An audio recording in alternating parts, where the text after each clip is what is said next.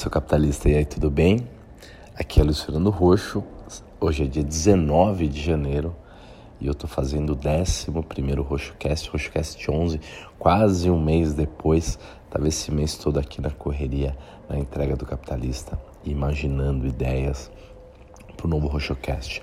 E uma ideia que não me sai da cabeça é um tema diferente do mercado, mas tem tudo a ver com o mercado e com modelagem, com a maneira como eu trabalho, como as coisas são feitas, que é como a gente resolve um problema, né? Qual é a maneira certa de resolver um problema?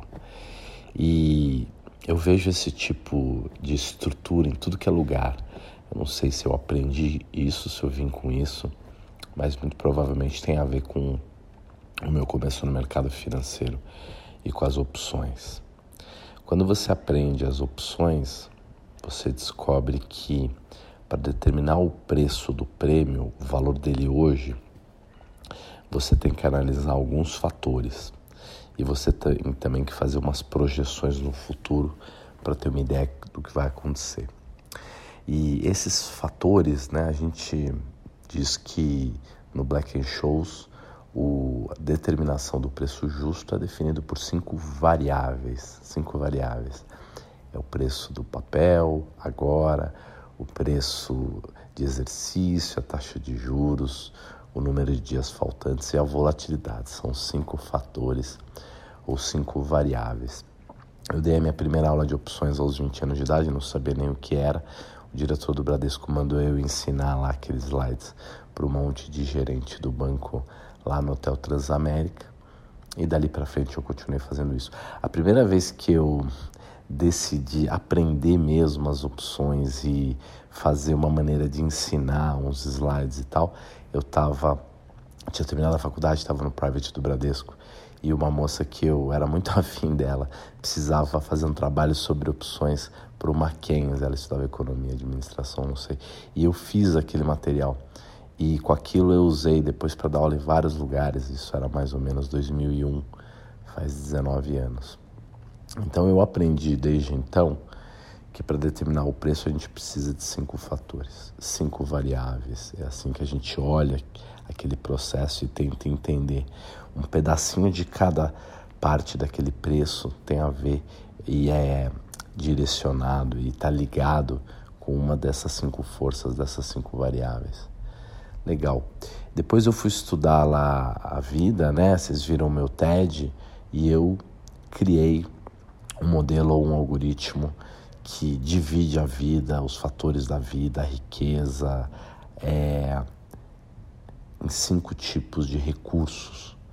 É o dinheiro, então a vida é, e a riqueza é determinada pelo quanto você tem de dinheiro, seu nível de saúde, conhecimento, o tempo e as emoções. São cinco fatores. E aí depois eu fui estudar o mercado e percebi, tudo são coisas que eu ensino ou que são conhecidas. O próprio Black and Shows vem de uma função diferencial parcial lá da física da energia. O Einstein, o Poincaré estavam envolvidos nisso aí, movimento browniano e tal. Então, é, depois eu fui dar uma olhada no mercado e descobri que o mercado tinha basicamente três dimensões, né? As pessoas olham de outro jeito, mas eu vejo o mercado como preço, precificação, valor versus preço, que é análise fundamentalista, e do outro lado a gente tem o timing, né? volume, é, expectativa, notícia, suporte e resistência. E por último, o terceiro fator, terceira variável que implica no mercado, a terceira dimensão seria a volatilidade. A vol alta deixa as opções de um jeito, te permite umas coisas, a vol baixa de outra. Isso é muito, muito importante. E depois, também há mais de 15 anos, eu estava estudando as, os tipos de alavancagem no mercado, procurei livros, procurei papers e não achei. E aí eu mesmo criei a definição que a gente tem. O primeiro tipo de alavancagem, que é a alavancagem limpa, que é a opcionalidade. O segundo tipo, que é a, alavancagem suja, que é pegar dinheiro emprestado. E o terceiro tipo, que é vender opção e direito descoberto, que é muito, muito arriscado. Dá muito dinheiro no curto prazo, mas te quebra. Então veja que é sempre pegando problemas, pegando eventos e dividido em fatores, separando. Do que, que isso é composto? Ah, isso é composto um, uma das fatores que implica nisso é esse, outros fatores. E as pessoas fazem isso, não sou eu, né? Eu estava observando a minha vida e as modelagens e as soluções que eu mesmo criei, eu aprendi e ensino, mas na verdade qualquer receita é feita de pedaços, qualquer problema se divide em partes. Então é assim que a gente resolve um problema e é assim que a gente enxerga o mercado. Se você puder dividir qualquer tipo de problema de processo em vários fatores, cada um deles em mais fatores e em mais fatores, você pode aplicar em cima disso a essa análise fatorial que você dá peso. Qual é o peso desse fator? Qual é o peso daquele? Qual é do outro? Você vai dando pesos, vai dando notas. E aí você tem umas notas para as escolhas e você consegue saber, putz, se eu fizer isso, se eu comprar aquilo, se eu fizer por aquela direção. É assim que a gente consegue dividir um problema e resolver um problema. É como os coronéis antigos, os coronéis, os generais do Sutsu e, e né, os grandes guerreiros aí diziam que é dividir para conquistar, né? Um problema você divide, acha partes menores, resolve cada parte menor e aí você resolveu o problema todo. Então, no mercado tem um jeito certo de olhar que é tentar analisar os fundamentos, dividir os problemas em pedaços e analisar cada um dos fundamentos. Né? É o que a gente chama de análise de eventos. Você pode até aplicar uma inteligência artificial. Então, quando me perguntam o que eu faço da vida, eu digo isso. Eu estudo eventos, eu estudo processos para fazer ajuda nas escolhas. Alguém tem uma escolha importante na vida, ela quer que eu ajude, eu divido lá em fatores o problema, faço lá um ikigai, sempre faço uma divisão entre porquê, o que, como, sempre tem uma metodologia, muitas pessoas têm metodologias de análise, mas elas sempre estão divididas em fatores. Né? Então, a gente tem que eh, descrever o fluxo e análise das escolhas, dos eventos, a gente tem que dividir os processos, a gente tem que analisar os fatores para chegar numa fórmula. Mesmo que não seja uma fórmula da matemática formal, com uma equação, você pode fazer um esquema ah, isso provoca aquilo, uma relação de causa e efeito, dando pesos. Você não precisa ser muito bom de matemática para conseguir montar uma estrutura que você pode repetir, porque são os princípios do Ray Dalio. Se você descobre que uma coisa é feita de uma maneira ou que uma coisa se comporta de uma maneira, você consegue dividir em fatores, você consegue é, se é, dominar aquele processo, é só você repetir aquilo muitas vezes. É como a gente estava falando no RochoCast 10, quando a gente estava falando do roundabout, de você gastar energia para melhorar o seu processo, para achar um sistema, um método melhor e aquilo ia te levar para cima. Então, eu sou especialista em criar black shows das coisas né, das coisas da vida, né? Então é por isso que eu assino Super Interessante, eu assino a Científica América, eu assino os canais do YouTube de ciência lá do Scavasca lá, aqueles caras nerd pra caramba que ficam explicando como é que funciona um motor de fusão, como é que funciona um, uma nova teoria de um motor de propulsão que vai chegar a 99% da velocidade da luz. Por quê? Para entender os tipos de fatores, para entender como é que a natureza ou como é que os cientistas da astronomia resolvem problemas e aplicar isso na nossa vida. Por exemplo, é, relações de 80 a 20, 80% do processo é uma coisa, 20% é outra, ou 70, 20, 10, você usa para muitas coisas. Por exemplo, é, o Google ele diz que os funcionários eles devem dividir o tempo deles em 70, 20, 10. 70%, isso é análise de fator, 70% do seu tempo você se dedica àquilo que é fundamental para agora, para resolver um problema urgente de agora, um produto de agora, para gerar uma receita agora, de curto prazo, do presente. 20% algum projeto de médio prazo, alguma coisa que ainda está no meio do caminho do desenvolvimento, mas que é importante. E 10% do tempo dos funcionários, o Google ele aconselha que os funcionários se dediquem a chegar na Lua, a fazer a coisa mais futurista e inovadora e irrelevante, irreverente, enorme e, e é, impactante que ele puder. É uma análise de fator. Do mesmo jeito, muitos caras de RH dizem que a gente tem que dividir a nossa equipe, a nossa força de trabalho em 70, 20 e 10. 70% você mantém nos cargos, 20% você promove, bonifica e tudo mais. E 10%, infelizmente, você tira, porque são pessoas que não estão no mesmo nível que as outras, não estão capacitadas, devem achar outras coisas para fazer na vida. O 70, 20, 10 também funciona para os meus conteúdos. Às vezes eu estou produzindo 70% opção, 20% investimento, 10% é, é desenvolvimento pessoal.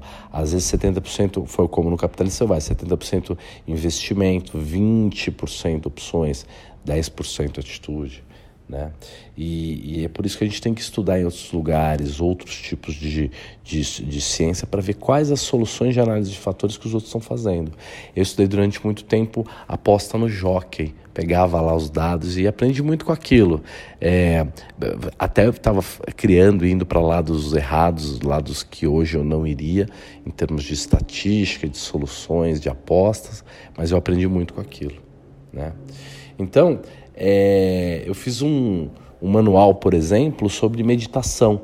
Como eu fui em vários cursos de vários lugares, né? Pranayama, hiperventilação, é, meditação transcendental é, e, e, várias técnicas de respiração, eu fui entendendo, pô, se você respira rápido dá isso. Se você respira devagar daquilo. Se você respira pelo nariz dá isso pela boca daquilo, se você respira, respira longo, respira curto. E aí eu criei é o que? Uns botões, como eu criei também no modelo dos cinco recursos da vida. Eu criei o que? Coeficientes. Então, este fator aqui, ele vai de muito, que é ruim, faz mal para o processo, a pouco, que é bom, mas o ideal é no meio do caminho.